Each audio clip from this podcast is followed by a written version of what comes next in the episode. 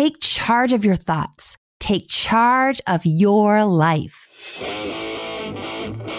Psychologist, author, speaker, musician, former professor, and the host of Love and Life, Dr. Karen Anderson Abril. Welcome to Dr. Karen Love and Life. I'm Dr. Karen Anderson Abril. Today, we're bringing you part two of my conversation with esteemed physician and psychologist, Dr. Leonard Sax.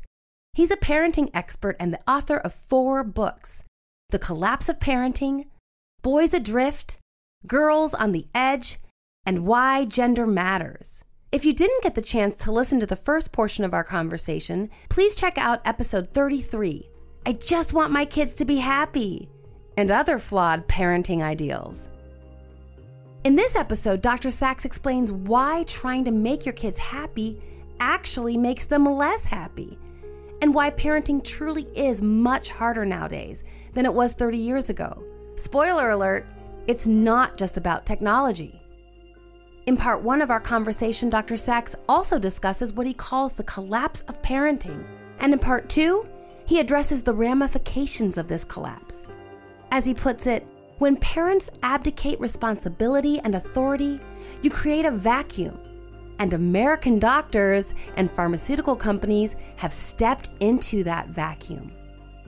He further explains why the astronomical increase in diagnoses of ADHD, bipolar, depression, and anxiety is strictly an American phenomenon and an American parenting problem.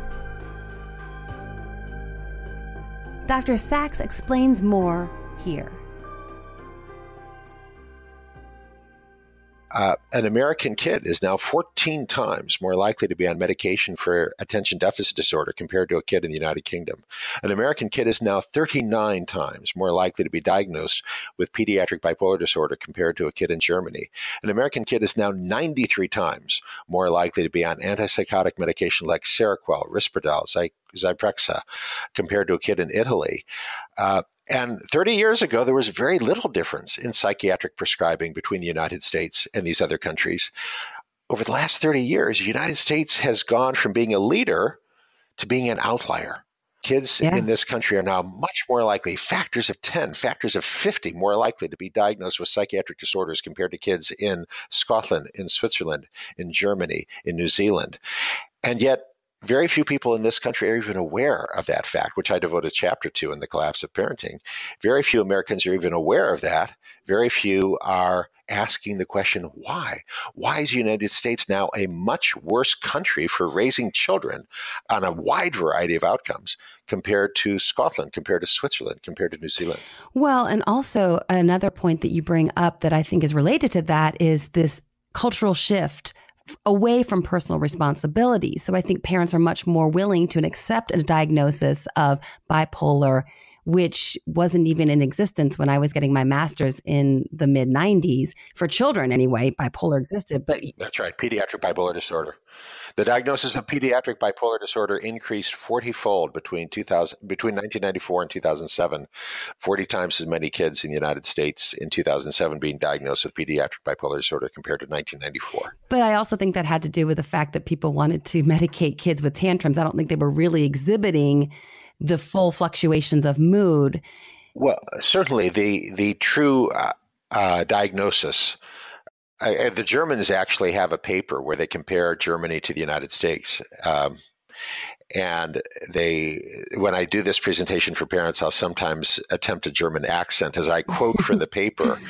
And, and the final paragraph reads something like, it is very unlikely that the uh, American children are actually 39 times more likely to have bipolar disorder. It is more likely that the American doctors just do not understand how to diagnose this condition correctly. Uh, and I think the Germans are right. Uh, I think mm-hmm. that when parents abdicate responsibility and abdicate authority, you create a vacuum.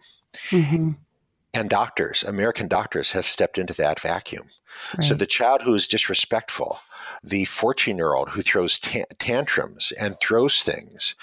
30 years ago, a parent or a school principal might have said, your kid is rude. He's defiant. He's disrespectful. You, you need to take some responsibility here and step up.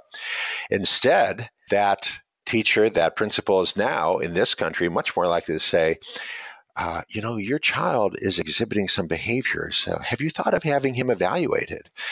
Of course, the parents take him to the psychiatrist who says, well, you know, uh, researchers at uh, like Dr. Joseph Biederman at Harvard have suggested that these kind of temper tantrums uh, can actually be a sign of pediatric bipolar disorder. So why don't you put your kid on the Seroquel or Zyprexa? Let's try some Seroquel and see if it helps. Incidentally, Dr. Biederman at Harvard didn't tell anyone that he was accepting millions of dollars uh, from the drug companies that he was not publicly disclosing. He was functioning as a paid spokesperson for the drug companies, a point I explain at some length in the book. And he is not the only one. Uh, in the United States. Quite a few leaders in this country uh, have played this game where they accept millions of dollars from drug companies and then speak from their perch at the distinguished university without telling us and broke no law. There's no law in the United States preventing doctors from accepting millions of dollars from drug companies.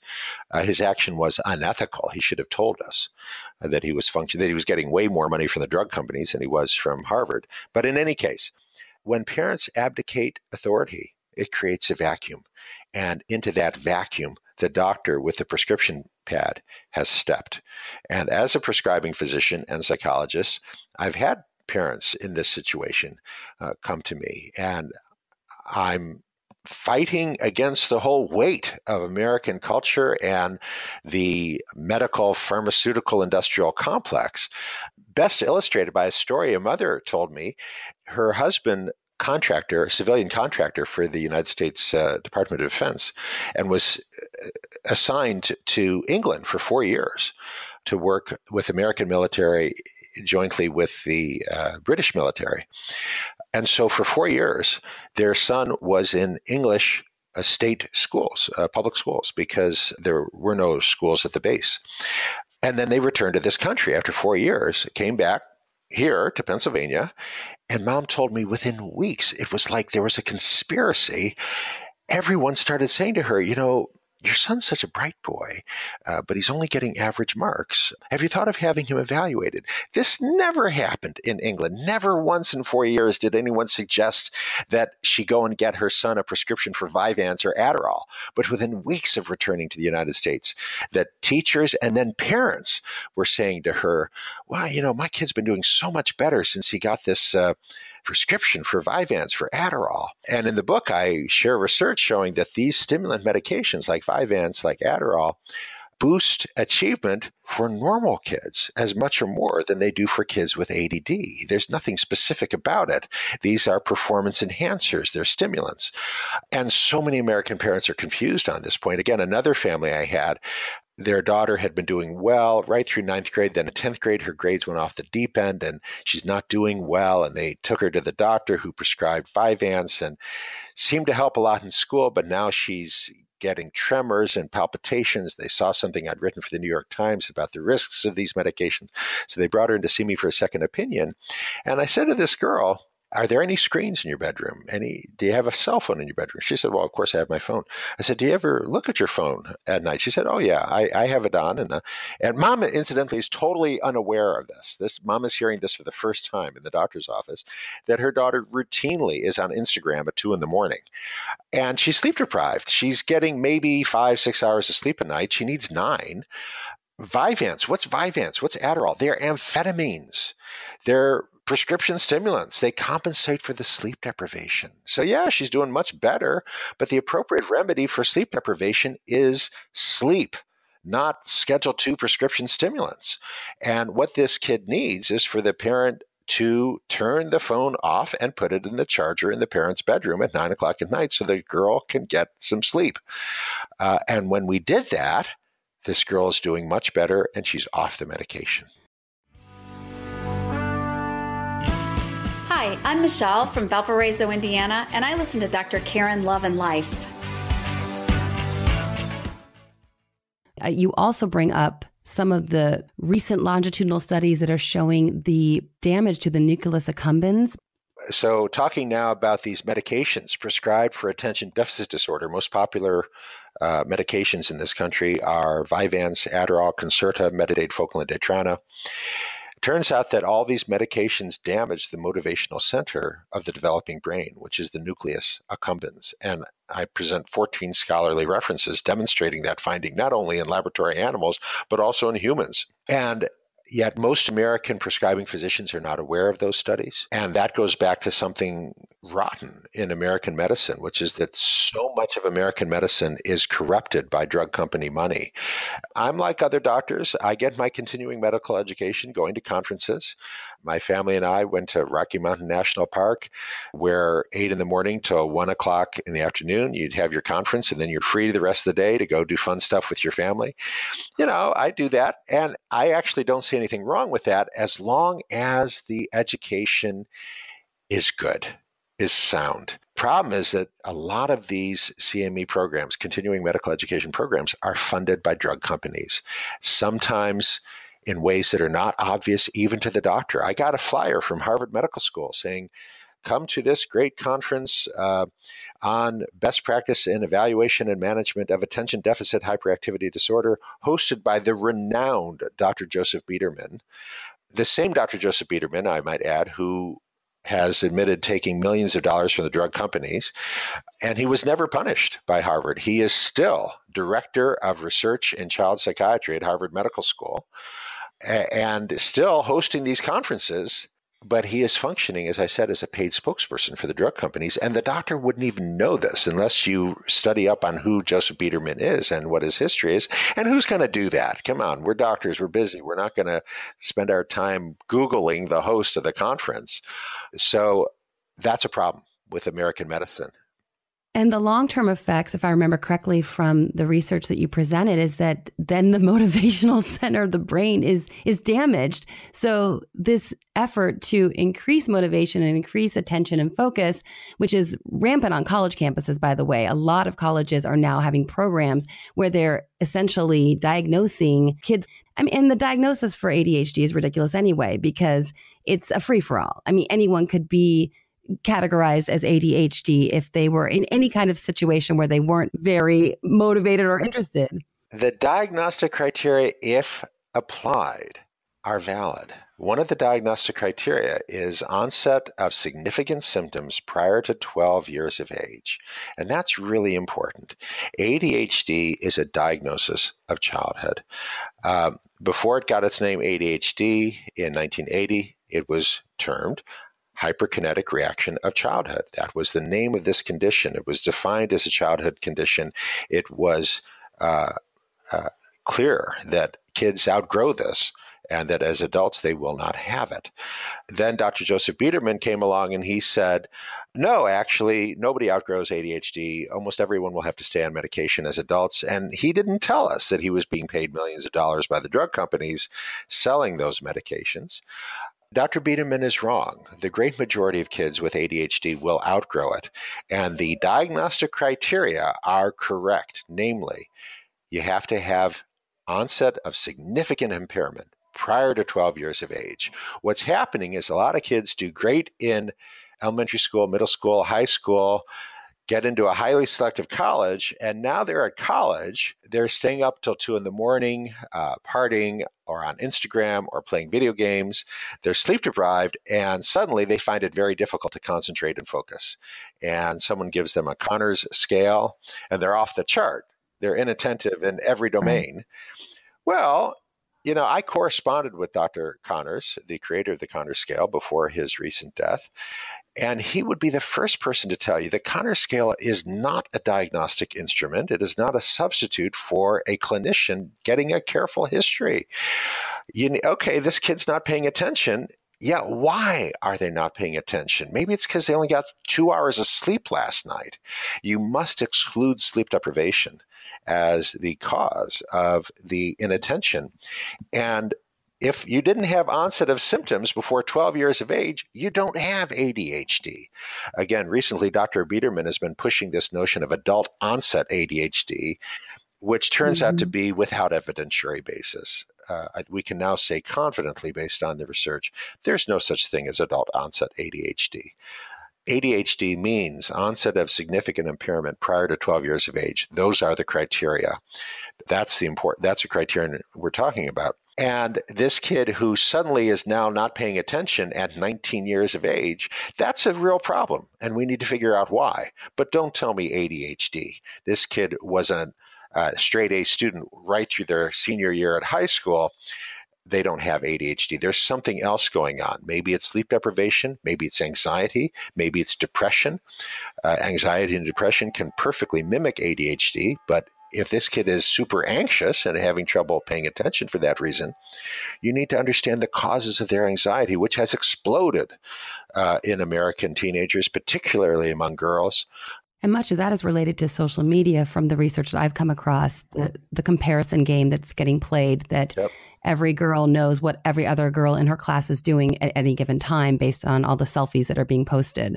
That's right. You shared a story that was very troubling to me, and I, I, wish you would share it with the listeners if you don't mind, about a young man who I think was about 28 years old or so, living in his parents' oh, yes. home yet. that was okay. it was alarming. Yeah. So mom is getting pretty upset with her son, and she says to him, you know, you roll out of bed late every morning, you work a few hours a week at the coffee shop, you spend most of your free time playing video games. You're 28 years old. You don't have a life. Uh, you don't even have a girlfriend. And he laughed. He said, Well, I used to have a girlfriend. Then she found out I only work out a few hours a week at Starbucks. She dumped me. Mom is pulling her hair out. Son is perfectly happy with his 55 inch flat screen and his uh, pornography and his video games. Mom insisted he come talk to me. He was fine with that he was telling me about his girlfriend. Said some very unkind things about her. He said uh, he said she was fat. She wanted me to take her places, do stuff. He said 1995 a month. I said, wait, I don't understand. What do you mean 1995 a month? And he mentioned a porn site. He said it's only 1995 a month, and he said the girls are way prettier. I said, wait, wait, those aren't girls. Those are pictures. They're pixels on a computer screen. Wouldn't wouldn't you rather be intimate with an actual woman rather than masturbate over pornography? And he said, No. Uh, this boy was on Ritalin from 9 to 17 years of age. Um, Ritalin is methylphenidate, it's the active ingredient in Concerta, Metadate, Focalin, Daytrana. That's the end result. That's what you get. Uh, when you damage the nucleus accumbens over a period of years, you get a boy who is not motivated. He's funny, he's friendly. He eh, look, the nucleus accumbens has nothing to do with cognition or social interaction. It has to do with motivation. You damage the motivational center. This boy is still funny, still friendly, but he's completely unmotivated. He's perfectly content to sit in his bedroom looking at porn and playing video games. That was so alarming to me when I heard that. And I thought, it's one of those things where you think, just kick him out. But I'm sure the parents are thinking, he can't hold down a job. He will be in an alley somewhere. He will be homeless. Right. He will be homeless. And I have, you know, I've been counseling parents for many years, and I had this very conversation uh, with a parent. The most depressing, discouraging email I get is the email from the parent who says, My son is not working. He's not looking for work. He plays video games uh, and looks at porn all day long. He is 32 years old. He's living in our basement. What do I do? Look, I give advice based either on my clinical experience of what works and or based on scholarly research. I don't guess and I have nothing to offer that parent. There is no intervention that is reliably effective in that context for a 32 year old man.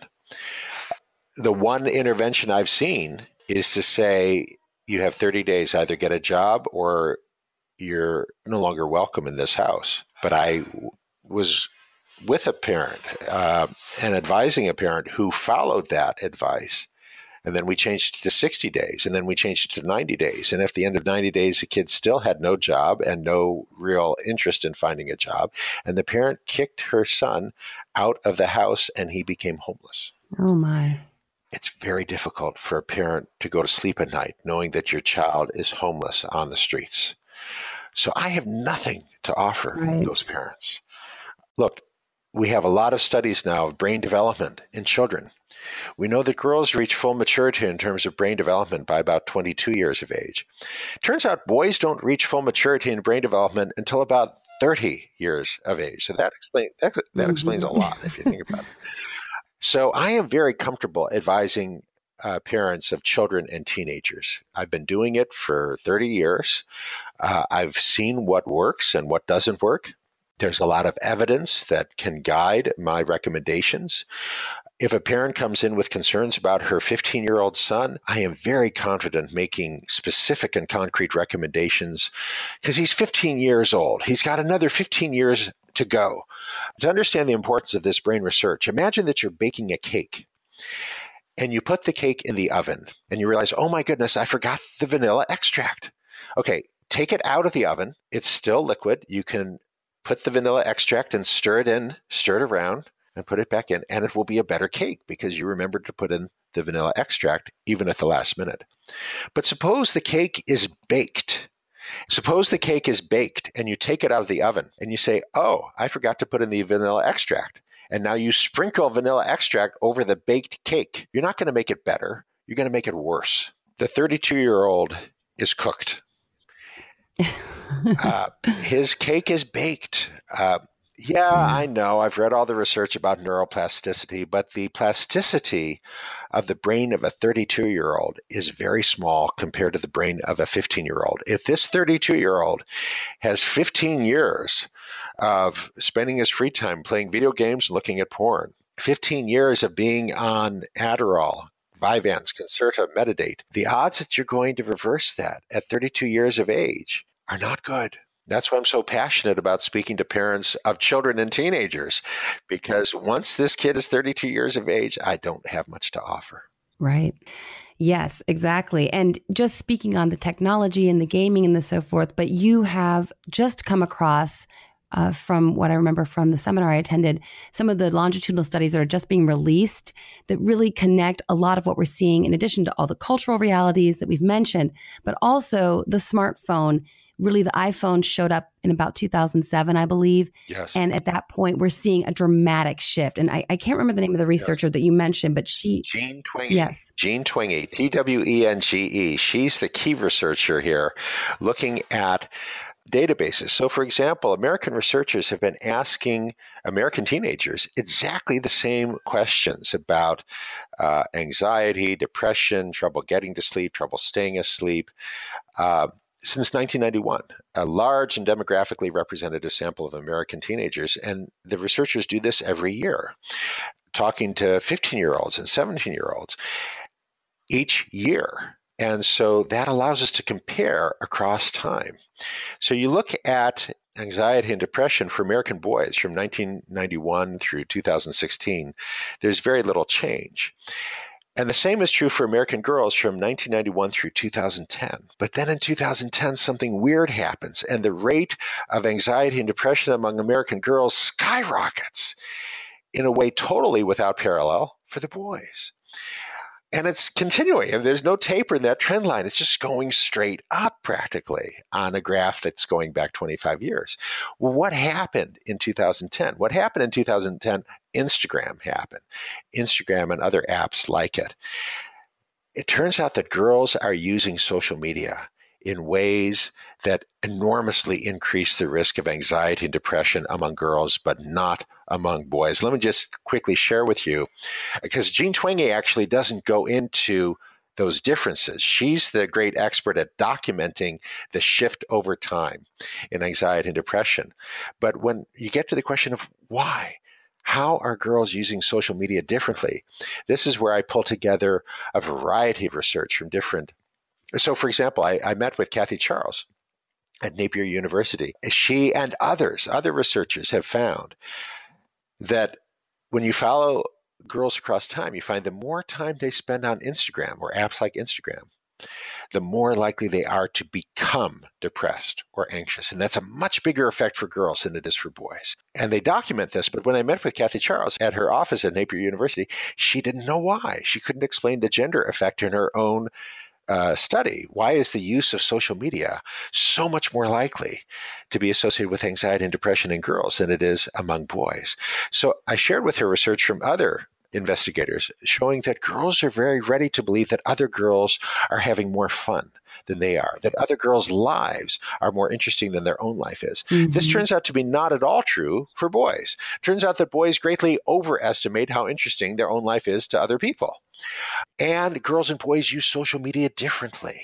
So a girl and boy both get sick. They both throw up. The boy posts a photo of his own vomit on his Instagram. Girls never do that. and girls are more invested in their social media. So a boy and a girl both go to a football game. They both take pictures at the game, but the boy is taking a picture of the game or of the pretty cheerleader at the game. The girl is turning the phone on herself and she's taking 100 selfies at the game. And then that evening she's going through the 100 selfies and she's finding two or three where she's laughing, the kids around her are laughing, and that's what she posts on her Instagram. Here I am at the game. We had a great time. You know, if if you don't like Jacob's photo of the pretty cheerleader, he doesn't care. But if you don't like Sonia's photo of Sonia, she's going to take it personally. So girls are more invested in social media. Uh, girls post a much narrower sliver of their lived experience. They post the fun stuff, the happy stuff. They don't post the vomit. And girls are very ready to believe that other girls are having more fun than they are. So imagine this girl sitting in her bedroom looking at everybody, else, all the other girls' Instagram. There's Emily at the party. She's having a great time. There's Sonia at the game. She's having a blast. I'm just sitting in here in my bedroom, not doing anything. My life sucks. This boy looking at Jacob's vomit or Brett's dead dog is less likely to want to be Jacob or Brett. And this boy already greatly overestimated how interesting his own life is to begin with. And he spends much less time on social media and is less invested in social media than the girl is. So social media turn out to be much more toxic for girls than they are for boys. Well, and those are such important distinctions for parents to understand the technology and how their kids are going to relate to it differently based on their gender. Yeah, my uh, my latest book, if you like, is the new edition of my book Why Gender Matters, which came out uh, 12 years ago, published by Doubleday, the first edition. That first edition had no mention of social media because I wrote the book in 2004. Okay, Mark Zuckerberg launched Facebook in 2004, so social media, as we know it today, really barely existed in 2004. This has all happened very quickly. The new edition published a few months ago of Why Gender Matters has a whole chapter on sex differences in social media, where I present this research and help parents to understand why social media is more toxic for girls than it is for boys. You must limit, govern, and guide what your kids are doing online. You must limit, govern, and guide how much time your son is spending on video games. Uh, again, these are topics I didn't address in the first uh, edition. I mean, 20 years ago, uh, video games, you know, was Space Invaders. Uh, right. Or 30 years ago, I would be more accurate. But 20 years ago, it was very rare to find boys who were truly addicted to video games. Call of Duty, Grand Theft Auto, Assassin's Creed didn't exist back then. The technology could not have supported games like that online. Uh, today, it's common to find boys who are addicted to video games. Again, the new edition of Why Gender Matters presents that research and very concrete guidelines about what parents must know about how boys are using video games, how girls are using social media. Hi, this is Bruni Getchell, life coach and clinical hypnotherapist from Boston, Massachusetts, and I listen to Dr. Karen's podcast, Love and Life. get into some of that with in Boys Adrift as well, which I thought mm-hmm. was really important yes. because you look at the moral development because some of these games, the entire goal of the game is to be anti-moral or amoral or or evil. Uh, that's true of some games more than others. Grand Theft Auto being the the great example of the game that really in, deploys what the researchers call a moral inversion, meaning that in Grand Theft Auto, good is bad and bad is good, and killing police officers is good, including police officers you've never met who've done nothing to you just to get their weapons, uh, killing prostitutes to get your money back from them is good. So, uh, Grand Theft Auto has a completely inverted morality where killing innocent people is uh, often rewarded. And it turns out that engaging in that kind of game, not in an hour or in a week, but over months, over years, changes the personality of the kid playing the game. And again, we have a good launch, we have several good longitudinal cohort studies demonstrating that finding. So, yeah, parents must know what games their son is playing and they must limit, govern, and guide what games their son is playing. Well, just to conclude, and thank you so much for your time and, and your expertise and all this research. And it's so important. And I do hope that parents will feel encouraged because it, it can feel a little dismal and bleak. And, and as you're saying, there's so many challenges that just weren't there years ago. So parents, they can't even look to their own parenting that they received for, yeah. as a model for some of this. They're they're kind of on a learning curve, and, and we're I, I think parents are all learning together. But just to, to conclude, can you share with listeners where to find you, your website, and then also if there's anything else you wanted to share with them? I'd love you to do that now. Sure.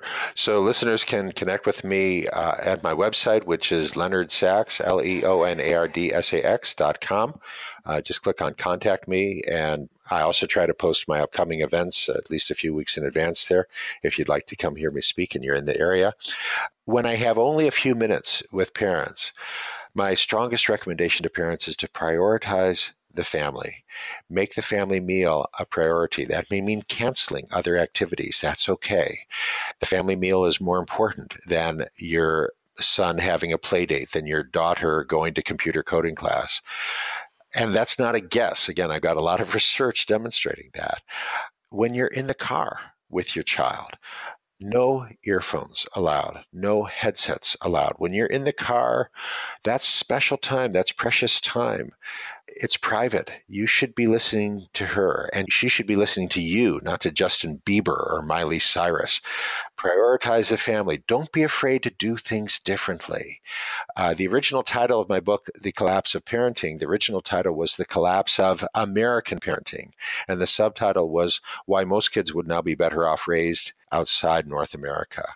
But non celebrity authors don't get to choose their title, and the publisher didn't like that title. So that's not the title of the book as it was published. But a lot of parents would say, look, my kid just pushes back so hard. When I said, I'm going to take your phone, she said, all the other kids have their phone. And it seems like she's telling the truth. Because when I looked at her text messages at two in the morning, there's 20 kids who are texting her at two in the morning. Basically, all the kids she knows at school are up at two in the morning texting. So, how can I be the only parent to take my kid's phone? If you're going to raise a child in the United States, you have to have courage to do things differently. Because if you do things the same, as other American parents, the odds are very good that your child is going to become anxious, depressed, disengaged, or all of the above. If you're going to live here and raise a child, you have to have the courage to do things differently. It reminds me of the notion of tough love, but I think it's really just love. I think it's really just love. And uh, again, a chapter of the book is titled Enjoy, which sounds banal. The message there is enjoy the time you have with your kid.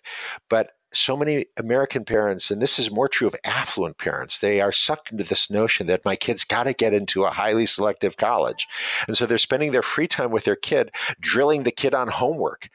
Don't do that. What's most important is the quality of your relationship with your child. And if you're spending your free time drilling your kid on homework and that's all you do, that's not building a good relationship. You have to ensure that you're having fun with your child. So go for that bike ride on the bike path together. Go for a hike together. Go to the ski resort together. And when your daughter asks if she's allowed to bring her best friend along, the answer is no, she's not. Because if she brings her best friend to the ski resort, it's going to be her and her best friend going up on the chairlift. It needs to be you and her on the chairlift. If it's her and her best friend on the chairlift, all you've done is pay for a very expensive play date. And that's not what she needs. The point of the vacation is to strengthen the bond, to strengthen the love between you and your child. And in order for that to happen, you two have to do a lot of fun stuff together. Enjoy. Thank you so much, Dr. Sax. It's been a real pleasure talking with you, and I really appreciate your mission and your message. And I, I know that it's going to empower and encourage many parents. So thank you very much. Thanks so much for inviting me. So, the love and life hack for this week is limit, govern, and guide your kids. Dr. Sax repeated this phrase several times throughout the episode. And every time we have that temptation to give in to our kids when we know we really shouldn't, remember, it is the job of a parent to limit, to govern, and to guide because if kids don't get that from you, where are they going to get it?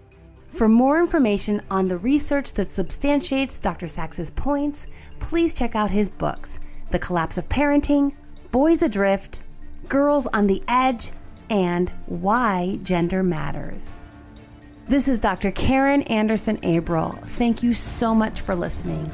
And until next time, make it a great week.